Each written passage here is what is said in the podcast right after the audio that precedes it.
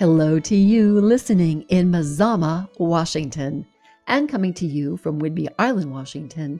This is Stories from Women Who Walk with 60 Seconds for Wednesdays on Whidbey and your host, Diane Wyzga. When I introduced my engaged storyism method to my litigation clients, they thought I was quite mad, but they learned I was quite right. Engaged story skills connect the plaintiff's story to the stories of the decision makers to find common ground and win the case. But more importantly, my clients learned that before you tell your client's story, be aware of your own. Do the hard work, the archaeological dig on your narrative. Once we understand how our narrative shapes and reshapes our life, our purpose, the relationships we have with others, we are well on our way to standing up for what we stand for.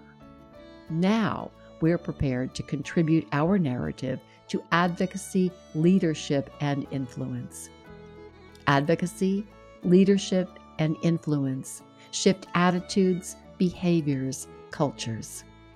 Here's a tip if you're ready to bring your clear, concise, compelling narrative to your business, practice, or cause so your clients get the optimum value and commitment from you, come as you are and change with me inside Quarter Moon Story Arts.